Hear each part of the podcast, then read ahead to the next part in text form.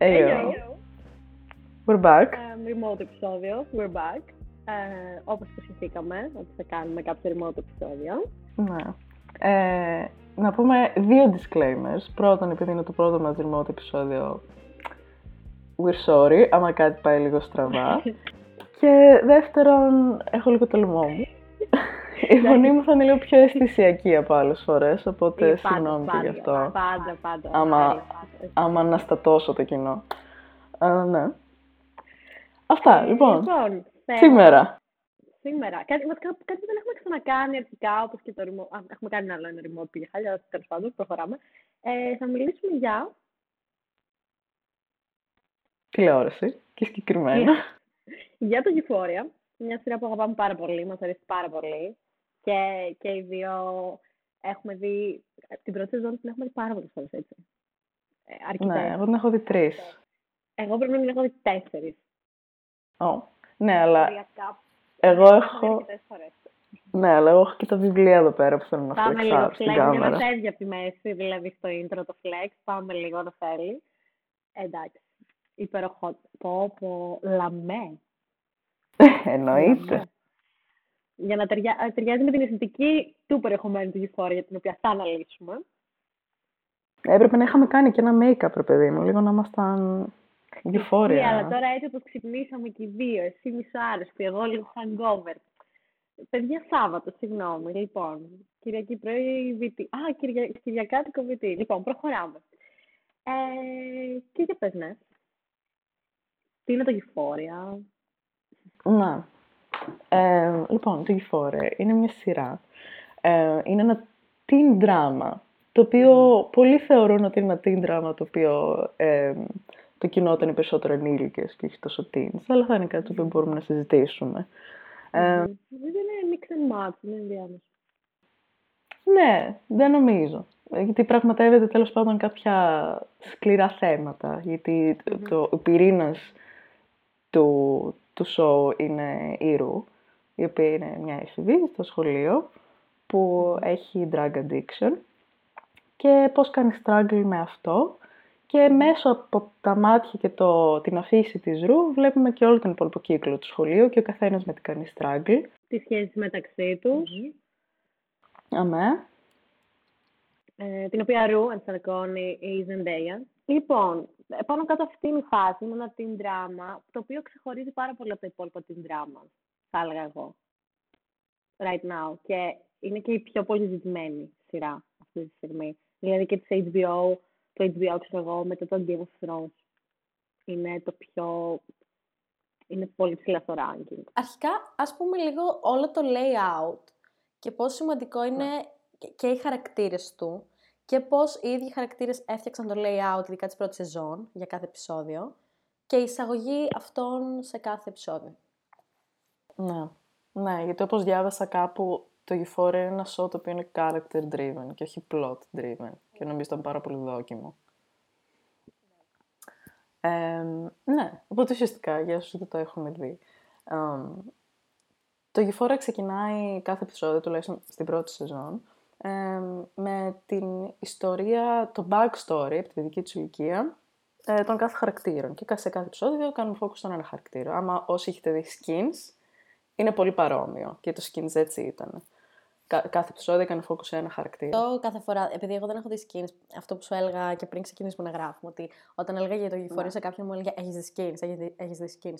Λέω, Όχι. Ναι, η- το skins ήταν ε, το Euphoria των 2000, που πάλι ο καθένας έκανε struggle με τα δικά του θέματα σε σχολείο. Άρα και- ξεχωρίζει και με ναι, τον η ίδιο ίδια φάση. τρόπο περίπου αυτό, την ίδια φάση ότι τότε ήταν, έκανε represent το 2000 ας πούμε και τώρα κάνει Ναι. ε, το Gen Z. Έτσι, αυτό. ναι. Οπότε έτσι έχει με τους χαρακτήρες και το πώς χτίζεται και κάθε επεισόδιο στην πρώτη σεζόν. Και επίσης, αυτό που είναι πολύ σημαντικό είναι όλο το visual representation, το οπτικό και το αισθητικό και τα φώτα και γενικότερα προφανώς το Euphoria, αλλά και πάλι στους χαρακτήρες, γιατί έχουμε ένα mauve, προφανώς όλες οι αφήξεις, τα trailer, το Euphoria, ε, αυτό καθ' αυτό, το οποίο το mauve τι είναι, κόκκινο και μπλε. Και έχουμε ένα μπλε το οποίο είναι sadness και έχουμε μ, τη Ρου η οποία έχει τα προβλήματα που έχει και την ψυχολογία που έχει και τον drug addiction. Και βλέπουμε πολύ μπλε, ειδικά στα πρώτα εισαγωγικά επεισόδια. Και έχουμε και κάποιους χαρακτήρες που είναι πολύ fierce, που είναι πολύ... ε, Αυτό που αντι- αντιπροσωπεύεις, ας πούμε, το, το κόκκινο, το πάθος, την αγάπη κτλ. Οπότε ή, ή στα ρούχα ή στα φώτα. Και έχουμε και όλο αυτό το κράμα που βγαίνει το μοβ. Οπότε έχει να κάνει και με την εισαγωγή ε, του κάθε χαρακτήρα και τα χρώματα που χρησιμοποιούν για αυτόν. Ναι. Και είναι και τόσο περίπλοκοι χαρακτήρες που απλά βλέπουμε όλη την παλέτα και όλο το πόσο strong είναι όλη η οπτική γλώσσα, ρε παιδί μου. Ναι, ναι, ναι. Ναι, ναι. Σίγουρα δεν μπορείς να πεις ότι ο Σαμ Λέβινσον, ο δημιουργός του Euphoria, δεν, δεν ξέρει από οπτική, που εντάξει προφανώς ήταν και με τον cinematographer μαζί, τον Marcel Rev, νομίζω το λένε. Ε, εντάξει, και, και οι δύο είναι geniuses αυτό. Δεν νομίζω ότι κα, κανείς μπορεί να πει κάτι άλλο. Απλά χρησιμοποιούν την οπτική γλώσσα για να βγάλουν ακόμη περισσότερο το, το, το συνέστημα των ίδιων των χαρακτήρων και να το κάνουν πολύ συναισθηματικό Ναι. και συγκινητικό με την άποψη συγκινητικό, δηλαδή moving, έτσι. Ναι. Αυτό. Και πολύ glitter. Πάρα πολύ glitter. Το οποίο θα έλεγα ότι έχει κάνει και μια. ε, ε, υπάρχει μια τάση πλέον. Βασικά το γεωφορείο είναι trend, trend setting, έτσι. Ναι. Δηλαδή και make-up, glitter και ρούχα. Αν σκεφτούμε Mm. ειδικά Jules, που είναι η, η επιτομή του fashion. Maddie. στο- Και Maddie. Καλά, Maddie. ε, οπότε μπαίνει και αυτό μέσα. Και όλο το... Δηλαδή αυτό που συζητάγαμε είναι ότι τώρα έχουν make-up σειρά οι- οι make-up artists του Euphoria. Ναι, Έτσι. ναι. Και δεν είναι μόνο αυτό, είναι, θα δεις σε όλα τα Pinterest boards, σε όλα τα TikToks, πώς θα κάνεις το make-up της Maddie, strass ε, και παντού glitter. Ναι. Και σίγουρα βλέπεις την επιρροή του Euphoria σε βίντεο κλιπ α, πιο πρόσφατα ή άλλες ταινίες ή ακόμα απλά σαν concept. Θεματικά πάρτι. Πιστεύεις ότι το, αυτό, για- για το visual που έλεγες δίνει και στο shock value που έχει αυτή η σειρά; Γιατί έχει, ειδικά αν σκεφτείς η πρώτη σεζόν, η ποσότητα του nudity που είχε, του γυμνού. Πολλά, πολλά graphic, ε, πολλές graphic σκηνές ή ας πούμε χρήση ναρκωτικών. Ναι, η χρήση ναρκωτικών, όλα αυτά. Δηλαδή, shock value was there. Πολύ έντονα. Ναι. Αλλά δεν είναι το reality που ζούμε. Το οποίο επιτέλους το είδαμε Είναι. και σε μια σειρά με teens. Ε, δεν είναι... Όλα, αυ- όλες, οι, σ- όλες οι στιγμές που η Ρου, ας πούμε, είχε depressive ε, episodes ή τον drug addiction της κτλ. Και ήταν τόσο αληθινό. Και, τα- και, και το βλέπεις, δηλα- καλά η Zendaya delivered, προφανώς, γι' αυτό πιστεύω ότι ήταν πολύ έντονο. Αλλά δεν είναι πολύ αληθινό και επιτέλους το βλέπουμε μπροστά μας. Και συζητιέται μπροστά μας. Ναι. Και αυτό που μου άρεσε το Euphoria είναι ότι έδειχνε και, και τα lows όταν κάνεις drug addiction, το, όταν κάνεις κάποια είδη χρήση ναρκωτικών ή οτιδήποτε μέσω της Zendaya, όταν... Mainly τα lows, γιατί ναι, οκ, την δράμα πρέπει να δείξουμε πόσο melodramatic είναι η έφηβη. Ε, που όλοι νομίζαμε ότι ήμασταν, νομίζω. Ε, σε όποιο ναι, σε όποιο στάδιο, του, σε όποιο σημείο του, του πρίσματος ήσουνα. ε, αλλά, αλλά και τα highs, δηλαδή ας πούμε στην πρώτη σεζόν ειδικά, τα, στο, στο πανηγύρι που είχαν πάει. Η, ναι, εξαιρετικό επεισόδιο. Νομίζω είναι ακόμα το αγαπημένο μου επεισόδιο. Ναι, και εμένα νομίζω. Βασικά, εμένα ξέρεις ποιο είναι το αγαπημένο μου; Της δεύτερης σεζόν το πρώτο. Είχα πάθει, είχα πάθει σοκ. Είχα, επίσης, είχα να δω τόσο καιρό euforia. Ναι. Ήταν και το πολύ αναμενόμενο Fez επεισόδιο που στην πρώτη σεζόν λέγαμε όλοι ότι ο Fez ως χαρακτήρας ε, χρειάζεται ένα επεισόδιο, χρειάζεται ένα επεισόδιο και απλά το πήραμε και λέμε οκ, το πήραμε. Το πήραμε. Πρώτο, πάρ' το. Ειδικά αυτό που είπαμε πριν για τους χαρακτήρες και το πόσο το κάθε επεισόδιο ήταν ε, εστιασμένο στην ιδιοσυγκρασία του κάθε χαρακτήρα, ε, φαίνεται πάρα πολύ. Και Ισχύει, γιατί το έχουν πει κιόλας οι, χαρακτή... οι ηθοποιοί. Ειδικά σε συγκεκριμένους χαρακτήρες όπως η Jules ή η Hunter Schafer, που είναι μια τρανς γυναίκα και είναι κάτι το οποίο πρώτη φορά απεικονίστηκε στη τηλεόραση. Έτσι, με αυτόν τον τρόπο. τρόπο. Και έκανε co-write έτσι το... ε, πολλ- Δύο επεις- έχει κάνει Το ένα στην special. πρώτη σεζόν και ένα στη δεύτερη ή, στο, σπε- ή το special, δεν ξέρω ποιο. Το special σίγουρα το έχει κάνει co-write. Τώρα δεν ξέρω. Απλά βλέ- βλέπεις το δικό Σίγουρα της έχει input, input έτσι. πάντως. Το βλέπεις μέσα σε αυτό. Θα μπορούσαμε να κάνουμε λίγο Ναι, σούδεμα. ναι. Ναι. Που εντάξει, νομίζω η Μάντι πάντα ήθελε να ήταν αυτή που ήθελε να είναι. Δηλαδή να έχει την ωραία... Το it girl, την ωραία ζωή, το ωραίο αγόρι. Αλλά νιώθω ότι οι άλλοι χαρακτήρες, δεν ξέρω, είχαν πολύ περισσότερο βάθος. Δηλαδή, και, και περισσότερο story, τουλάχιστον στην πρώτη σεζόν. Δηλαδή, ας πούμε και η Barbie. Καλά, στη, στην πρώτη σεζόν Δηλαδή, η η κάτι Kat. είχε πάρα πολύ μεγάλο story, το οποίο απλά διαλύθηκε όμως Ναι. στη δεύτερη σεζόν, δεν μας έδινε.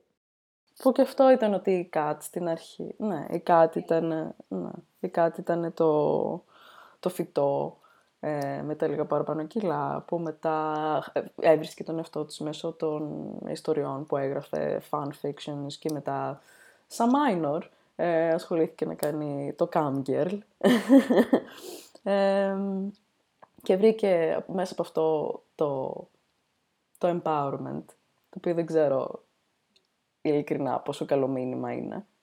Όχι ότι προφανώς no shade για... Ε, για μόνο και μόνο επειδή είναι οποιοδήποτε minor να αυτή τη φανταστώ. δουλειά. Ναι, ναι, ναι, ναι, ναι. Αλλά μόνο και μόνο επειδή είναι minor, Ναι. ναι. ότι... Και ότι για να βρει, και ότι, δεν ξέρω, ήταν, ήταν, ήταν πολύ μονόπλευρη άποψη. Ότι, α, βρήκε την ενδυνάμωσή της μέσω αυτής της οδού μόνο. Δηλαδή δεν... Το οποίο θα λυνόταν πολύ εύκολα. Θα λυνόταν, θα, θα δινόταν περισσότερο βάθος στη δεύτερη σεζόν, άμα είχαμε cut storyline, απλά δεν έγινε. Ναι. Και πάνω εκεί, ας πούμε, που βρήκε τον ωραίο έρωτα με τον Ήθαν και το χτίζε σε όλη τη σεζόν αυτό το πράγμα, κυριολεκτικά. Θέλω να πω για τη Mandy. Πιο πολύ θέλω να το πάω σε Mandy και Nate toxic abusive relationship. From both Εκεί ναι, έχω ends. πολύ ζουμί. Δηλαδή αυτό το πράγμα είχε πάρα πολύ ζουμί, το οποίο μας πήγε και στη δεύτερη σεζόν με το Cassie Nate storyline και Mandy Cassie ως φίλες τι έγινε.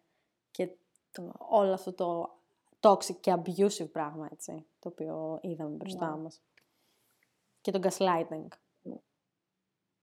Σίγουρα. Και ο Νέιτ νομίζω έχει πάρα πολύ ενδιαφέρουσα ιστορία. Ε, το πώς η, η σχέση που είχε με τον πατέρα του, που και αυτή ήταν abusive για άλλους λόγους. Αυτό πήγα να πω Ε, και μου άρεσε πάρα πολύ και το storyline που έδειξαν storyline του πατέρα του Nate. Μου άρεσε πάρα πολύ. Ναι, Έπρε- έπρεπε να γίνει γιατί εκεί κάνει link back, ρε παιδί μου, σε, αυτό το, σε όλο αυτό το πράγμα. Και μετά στη δεύτερη σεζόν το confrontation, όταν το confrontation του Nate με τη μητέρα του, όταν κα- κάθισαν και συζήτησαν για όλη αυτή τη φάση. Ναι, αυτό μου άρεσε πάρα πολύ αυτή τη σκηνή, δεν ξέρω. Ήταν τόσο καθαρκτικό. Καθαρκτικό, ναι. Ε, Και πάνω σε αυτό ότι βλέπουμε τον πατέρα του Nate, δεν βλέπουμε και μία ανοίξη στο ότι η σχέση που έχουμε με τους γονείς μας, αλλά και τι παίρνουμε από τους γονείς μας και πώς μας διαμορφώνει το περιβάλλον το οποίο προφανώς μεγαλώνουμε. Έτσι. Για τα χαρακτηριστικά που θα έχουμε αργότερα και τις συμπεριφορές Καλά, που θα έχουμε αργότερα. εννοείται. Ναι, απλά δεν Γι' ξέρω αυτό- πού αλλού το έδειξε. Δηλαδή, στον Nate και με τον πατέρα του το έδειξε. Ενώ ότι ε, έκανε την νήξη εκεί, σε, στο εκείνο το σημείο το βρήκε. Δηλαδή, δεν έχουμε δει κάποια άλλη Ναι. σχέση κάποιου χαρακτήρα με. Εντάξει, οκ, θεά η μαμά της Cassie και της Lexi. Απλά ξέρεις, δεν βλέπουμε αυτή τη σχέση ακριβώς γιατί έχει γίνει όπως έχουν γίνει τα πράγματα. Το βλέπουμε μόνο στον Nate. Ναι, το βλέπουμε στον Nate γιατί είναι πιο παρόν και πιο έντονο. Ενώ, οκ, βλέπεις και τη σχέση που έχει η Ζε- η Zendaya, η Rue, με τον πατέρα της. Σε flashbacks. Εμ, στο special episode της Jules ε, μιλούσε αρκετά για τη μητέρα της. Ναι, προφανώς. Ε, και είναι εμπειρία τους. Απλά λέω ότι επειδή ο Νέιτ πραγματικά ένα πράγμα το χαρακτηρίζει. Κατάλαβες, Ναι. δηλαδή είναι ακριβώς για το χαρακτήρα του βλέπουμε για τι έγινε και με τον πατέρα του σε ε, ολόκληρο επεισόδιο. Δεν είναι προφανώς τι σχέση έχει η- η Jules για τη μητε- με τη μητέρα της ή η, η Ru με τον πατέρα της προφανώς. Απλά ο Nate γι' αυτό το λόγο είναι έτσι όπως είναι. Που είναι όλο του το Ναι. χαρακτηριστικό. Ναι. Ναι, όχι, συ- συμφωνώ. Όλα από τους γονείς ξεκινάνε. Όπως μας έχει μάθει και η ψυχοθεραπεία. Προχωρώντας στη δεύτερη σεζόν, η οποία ήταν πάρα πολύ ε, anticipated, γιατί την περιμέναμε τρία χρόνια. Ναι, το 19, ξέρω εγώ. Ε, ήταν πολύ διαφορετική. Το οποίο δεν είναι ούτε καλό ούτε κακό. Είναι και τα δύο βασικά. Ε, τα επεισόδια σίγουρα δεν έχουν την ίδια δομή ε, με, την πρώτη, με την πρώτη σεζόν. Υπήρ- υπάρχουν ε, ε, φήμες και κατηγορίες ότι ο Σαμ Λέβινσον εν κο απλά σκάγανε στο κρού και λένε κάπως ε, ναι, ας γυρίσουμε αυτό, ξέρω εγώ. Ναι, ας μπει αυτός από εκείνη την πόρτα, ξέρω, που, που το γινούσαν και με φιλμ κιόλας. Οπότε, ειδικά για το πρώτο επεισόδιο που είπες, που είναι το, ένα sequence. Είναι, είναι όλο βασικά διαδραματίζεται σε ένα πάρτι, σαν New Year's Eve party, το οποίο είναι τέλειο. Οι, εξ, οι, ε, πολλοί που κάνουν το extras εκεί πέρα λέγανε ότι γυρίζανε μπορεί και 15 ώρες. Απλά γιατί ο Sam Levinson λέει, α, ας γυρίσουμε και αυτό, ας... Ναι, that looks cool, ας το προσπαθήσουμε. Δεν- Δεν υπήρχε δομή. Εμένα που μου θα αρέσει αυτό το περίμενες, παιδί μου, αρτιστικό να έχει freedom, τόσο- ειδικά στο φιλμ, ρε φίλε. Δηλαδή, οκ, υπήρχε μια δομή, υπήρχε ένα ξέρω. σενάριο. Εννοείται να σεβόμαστε τις ώρες των, των ηθοποιών. Ε, Ελπίζω να μην ήταν ε, κα- κατα- δεν το πάω προς τα κοινό, ότι μου αρέσει να υπάρχει ένα αρτιστι- μια αρτιστική ελευθερία και να λες, ας γυρίσουμε και αυτό.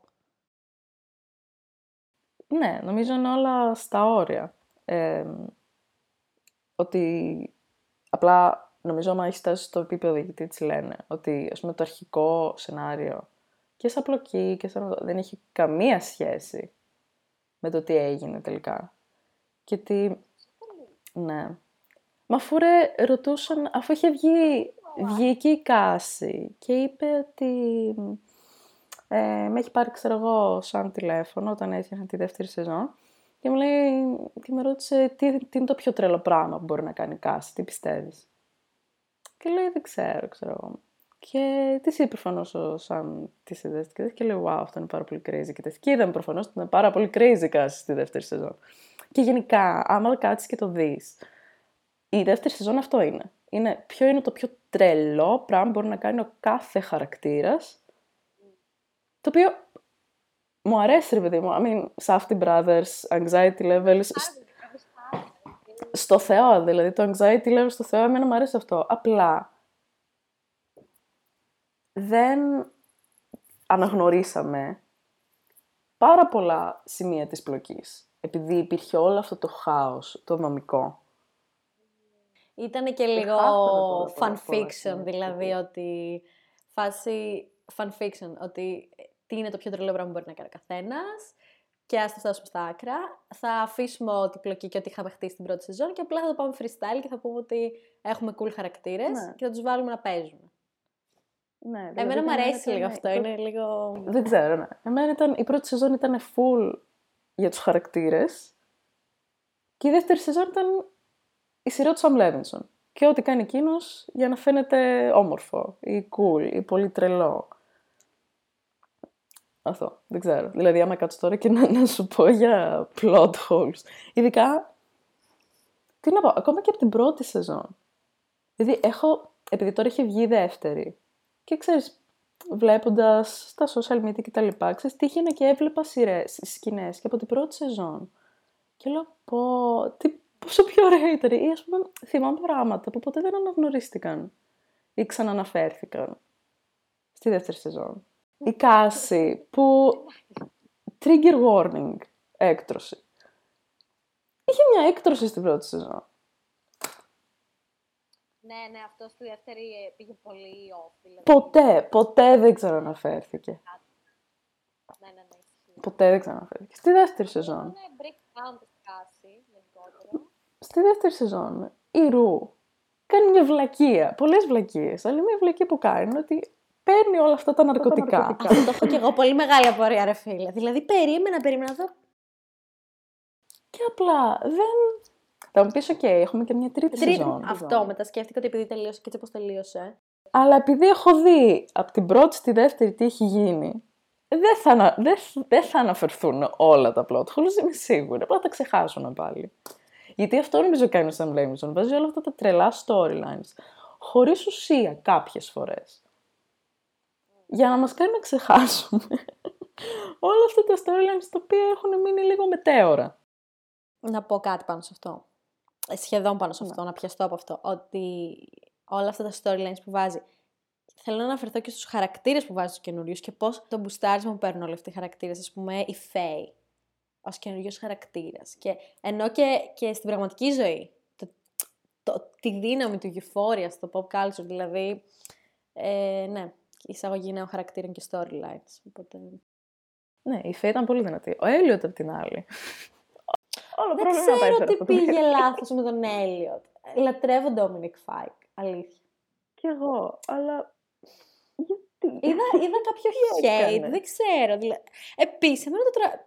άκυρο τώρα εμείς μεταξύ μας, το κομμάτι του Elliot μου άρεσε πάρα πολύ. Και είδα τόσα πολλά memes ότι ήταν too long και κάτι. Ναι. Γιατί; Ήταν cute. Ναι, δεν... I don't know. Η δεύτερη σεζόν ήταν ένα χάος. Εμένα μου άρεσε το Αλήθεια συγκεκριμένο είναι. χάος. Αλλά- Δηλαδή, εδώ διαφωνούμε, το έχουμε ξαναπεί και μου αρέσει που διαφωνούμε, αλλά μου άρεσε πολύ το Ναι. συγκεκριμένο χάος. Ε, και επίσης, πάνω σε αυτό το χάος, αισθάνθηκα πολύ το χάος της Ρου. Δηλαδή, σε πολλές στιγμές που πραγματικά είδαμε ε, κυριολεκτικά πώς είναι σε ένα επεισόδιο ολόκληρο ένας drug addict να έχει breakdown, έτσι. Εγώ δεν το έχω ξαναδεί σε, Ναι, ούτε σε εγώ. σειρά Αυτό είναι τουλάχιστον. το δεύτερο αγαπημένο μου επεισόδιο. Ναι, ε, α- ε, μου ήταν πάρα πολύ δύσκολο να το δω, πάρα πολύ βαρύ ε, και μου ήταν πολύ δύσκολο να δω τη στιγμή που συνειδητοποιεί το τι κάνει και τι λέει και πώς συμπεριφέρεται στη μητέρα της και στην αδερφή της και τη στιγμή που το Ναι. συνειδητοποιεί και αρχίζει να ζητάει συγγνώμη. Αυτό ήταν, ρε το λέω και να τριχιάζω, ήταν, Ναι, μου έσπασε την καρδιά μου, αλήθεια. Ήταν τόσο αληθινό. ναι. Οπότε το εκτίμησα αυτό. Μπορεί να υπήρχε χάος, μπορεί να υπήρχε το cloud να κάνουμε αυτό επειδή είναι cool, αλλά έδωσε βάση και σωστή βάση στο πώς είναι να το ζεις αυτό. Μμ. Ε, ναι, γιατί ο χαρακτήρας της Λό είναι βασισμένος στον ίδιο του Sam Levinson, που και εκείνος είχε κάνει struggle με drug addiction, οπότε αν ένας χαρακτήρας πρέπει να είναι ok, ενώ όχι ok, να είναι accurate, είναι ο χαρακτήρας της Ρο. να μιλήσουμε λίγο περισσότερο και για, που το αναφέραμε και πριν, για την επιρροή που έχει το show ε, στη pop κουλτούρα, στο ίντερνετ, τα, στο πόσο meme αυτό έχει γίνει η δεύτερη σεζόν. Γιατί θυμάμαι κιόλας την πρώτη σεζόν. Που καταρχάς τότε δεν υπήρχε TikTok. Δεν, υ- ή δεν ήταν πολύ popular τότε, I guess. Δηλαδή δεν θυμάμαι. να Πριν, υπάρχει. δηλαδή το 19 είναι πριν το 20. Wow, μαθηματικά πριν το... Απλά θέλω να καταλήξω πριν, στο, Άρα- πριν το... Άρα πριν το πρώτο... Πριν την πανδημία, πρώτο lockdown, που μετά από την πανδημία το TikTok ε, Ναι, το TikTok τότε μπορεί να ήταν musical ακόμα. Δεν ξέρω, δεν, δεν είχε γίνει. Δεν το έβλεπε. Δεν, δεν νομίζω ότι το έβλεπε και τόσος πολλοί κόσμος όταν είχε πρωτοβγεί στην πρεμιέρα, ρε παιδί μου, ε, real time. Το θέμα είναι ότι επειδή ήταν τρία χρόνια μεταξύ των δύο σεζόν, σημαίνει ότι πολλοί κόσμος είχε την ευκαιρία να το δει αργότερα. Γιατί εμείς και εσύ, νομίζω το είχαμε δει όταν είχε βγει, βγει. Δηλαδή, εγώ θυμάμαι περι... Αυτό θυμάμαι. Περιμέναμε θυμάμαι, τα περίμενα, κάθε επεισόδια. εβδομάδα. Κάθε εβδομάδα αυτό δηλαδή. Ναι. Εμείς τώρα flex από τις πρώτες. Αλλά εγώ θυμάμαι ότι περιμέναμε Flex. κάθε εβδομάδα να βγει το επόμενο επεισόδιο. Αλλά οπότε αυτό έδωσε πολύ χρόνο σε πολύ κόσμο να το δει και νομίζω είδα κάτι τρελά νούμερα στην πρεμιέρα της δεύτερης σεζόν. Πόσοι περισσότεροι άνθρωποι το είδανε. Νομίζω η πρεμιέρα ήταν τύπου δεύτερη κάτω από κάποια πρεμιέρα του Game of Thrones. Ναι. Απλά ε, Ε. αυτό που λες, π- πρέπει να είσαι relevant στα memes για να έχεις και επιτυχία. Και μη σου πω ότι το επιδιώκουν κιόλας. Δηλαδή, πρέπει να έχεις memes για να είσαι out there. Πρέπει να... Ναι. Αυτό που δίνεις, να το βγάζει όλο αυτό. Βιντεάκια και από σίγουρα. pages ε, τα οποία έχουν ε- εκατομμύρια followers, έτσι. Ναι. Σίγουρα και αυτό και το visual, αλλά πιο πολύ και το σεναριακό της δεύτερης σεζόν, ειδικά. Που είχε όλες αυτές τις ατάκες, που κάποιος μπορεί να τις θεωρεί χαζές, ε, cringe, ε, corny, whatever. Τις βλέπουμε να αναπαράγονται τόσο συχνά μέσω memes. Ναι, σε άλλο context, ας πούμε, δηλαδή. Ναι. Ε, τώρα πολύ Ναι. μικρή παρένθεση, αλλά ε, επειδή έχουμε δει και το Succession και οι δύο. Ας πούμε, να, να φέρω ένα παράδειγμα, ρε παιδί μου, ότι υπάρχει ένα account για το Succession με memes, ε, πάρα πολύ πετυχημένο, το οποίο μόλις τελείωσε το Succession, έπιασε το Euphoria και έμπλεξε Succession και Euphoria και σε ένα άλλο out of context περιβάλλον, ξέρω εγώ, έγινε κάτι εντελώς διαφορετικό. Ναι. Οπότε απλά είχε συνέχεια αυτή η αναπαραγωγή αυτών των quotes, ξέρω εγώ. Καταρχάς, το πόσο γελούσα, ειδικά ας πούμε, με τα outfits της Μάντι, η οποία είναι το, Ναι. it, το it girl. Και, και βάζω και τον εαυτό μου σε, όλε- σε, όλε- σε όλες τις γυναίκες που θέλουν, ξέρω εγώ, όλα τα συνολάκια της Μάντι, για να δείχνουν τόσο fierce και confident. Απλά να βλέπω comments, γιατί υπάρχουν σελίδες, ας πούμε, στο Instagram που είναι Mandy's Closet, ξέρω εγώ, και δείχνουν ακριβώς τι φοράει, ας πούμε, η Mandy ή, ή, ή actually η Alexa Demi, ηθοποιός. Και να φοράει, ξέρω εγώ, τα Jackie Mousse και τα Balenciaga. και, και να γράφουν σχόλια από κάτω. Καλά, περίμενε τρεις μέρες και το Shein θα έχει βγάλει ακριβώς ε, αντίγραφο. Εννοείται. Τύπου ένα κρόπ εδώ πέρα τέτοιο ε, προ- ολόσωμο, ναι, ναι. Αυτό. ναι, ναι, δηλαδή α- ακραίο άμα το σκεφτείς η επιρροή που έχει. Από εκεί στην το μόδα, καταλαβαίνεις, στο όταν ας πολιτικό. πούμε θα φοράει η Μάντι, ξέρω, τον Balenciaga και μετά από τρει-τέσσερι μέρες θα έχει βγάλει το συν το ίδιο exact, το οποίο θα, θα γίνει sold out κατευθείαν, γιατί θα το ψάχνουν. Έτσι. Ναι. Είναι αστείο. Εσύ είσαι Μάντι, εγώ είμαι Ναι. Hun- ε, Hunter. Ε, Jules με τα, με τα ρούχα. Jules. Ναι. Με τα ρούχα. Ναι. Full. Πείτε μας στα σχόλια εσείς ποιοι είστε. Εσείς ποιοι με είστε, τα ρε, ρούχα. πείτε μας στα σχόλια της, ποιοι είστε με τα ρούχα από το Euphoria. Παρόλο που most of the time, ξέρω εγώ, είμαι ρου, με ένα... Πώς λέγεται, ναι, καλά. με ένα hoodie. Ένα oversized, ξέρω, ε. αυτό. Ακριβώς. Να πω ότι για το make-up, που και οι δύο, και οι δύο δηλαδή, ειδικά αυτό δηλαδή δύο-τρία χρόνια πριν, δεν φορούσαν δηλαδή, σχεδόν καθόλου κάτι πολύ έντονο. Α, μπράβο.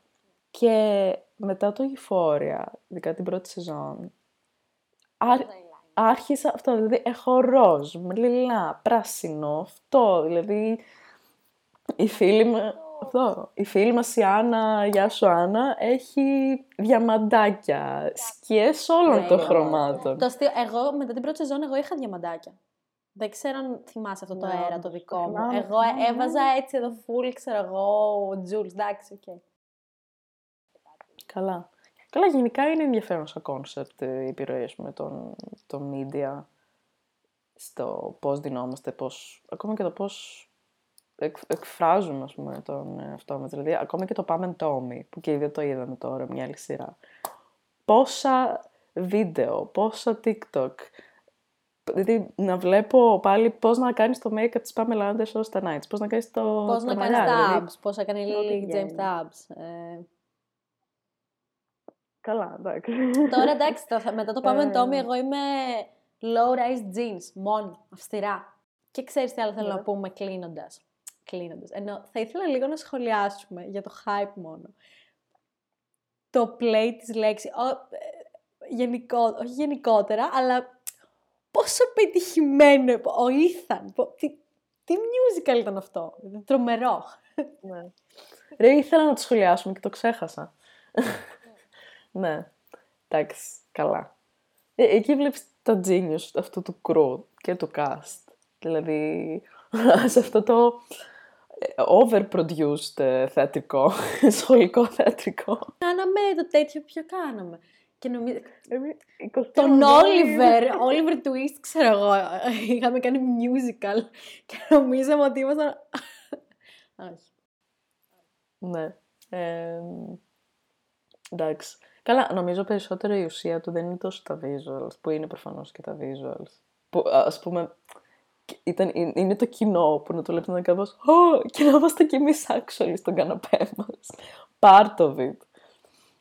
Αλλά νομίζω η ουσία του είναι ένα αυτό. Το, ότι, το, το πόσο immersive είναι το να βλέπεις κάτι μαζί με τους ηθοποιούς. Αλλά και όλο αυτό το μετα, η μετα-αφήγηση. Η οποία γίνεται πραγματικά όταν συμβαίνει όλο αυτό στη σκηνή και τελικά απλά ανεβαίνει μάτι τρέχοντας το οποίο έχει γίνει meme, ειδικά τώρα και ό,τι έγινε στα Oscars και Will Smith, Chris Rock. Απλά Ναι. ε, να έχει γίνει ένα meme όλο αυτό το πράγμα και να ανεβαίνει μάτι στη σκηνή και για να γίνεται πραγματικότητα. Και αντί να βλέπουν πλέον το θεατρικό, βλέπουν την αλήθεια του θεατρικού όλοι από κάτω και εμείς. Δηλαδή Ναι. είναι ένα... είναι όντως μέτα. Ναι. Και, και μου άρεσε γιατί όλο το Euphoria, δηλαδή και από την πρώτη σεζόν, είναι πάρα πολύ θεατρικό άμα το σκεφτείς. Και visual, αλλά και το πόσα... ε, ε, Ειδικά επειδή μας το κάνει ένα Ray Ρου, έχει πα- πάρα πολλές σκηνές οι οποίες είναι στη φαντασία της. Δεν είναι πραγματικές. Και το πώς ε, υπάρχει αυτός ο παραλληλισμός μεταξύ πραγματικότητας και ε, φαντασιώσεων. Και το να το βλέπεις να κλιμακώνεται στο θέατρικό, αυτή η χρήση αφήγησης.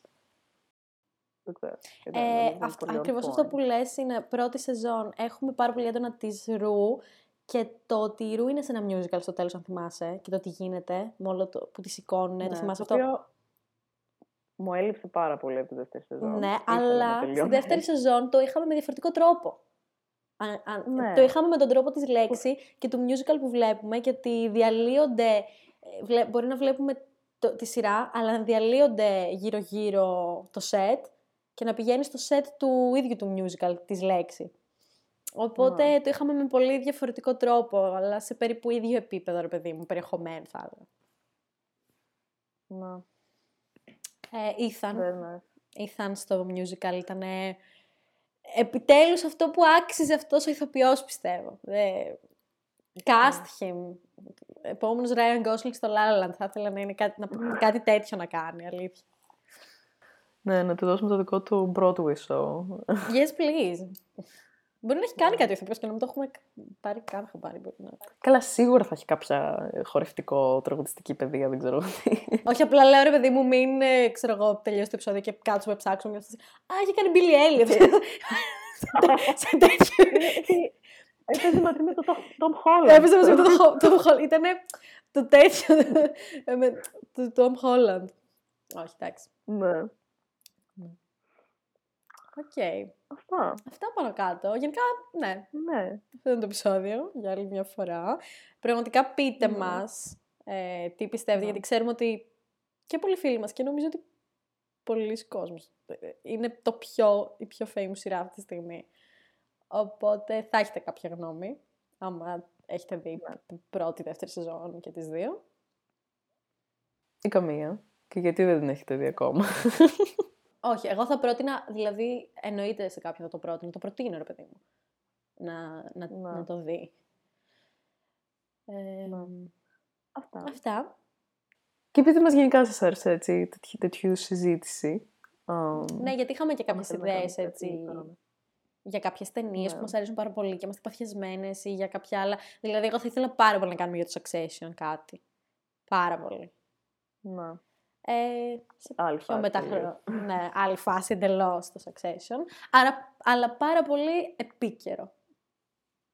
Ο- Ναι, ο- οκ. Ειδικά η της τελευταία σεζόν ήταν ε, σαν να ζεις τον τελευταίο χρόνο. Ναι. Τέλος πάντων. Τέλεια. Λοιπόν, αυτά. Λοιπόν, ευχαριστούμε. Πολλά φιλιά.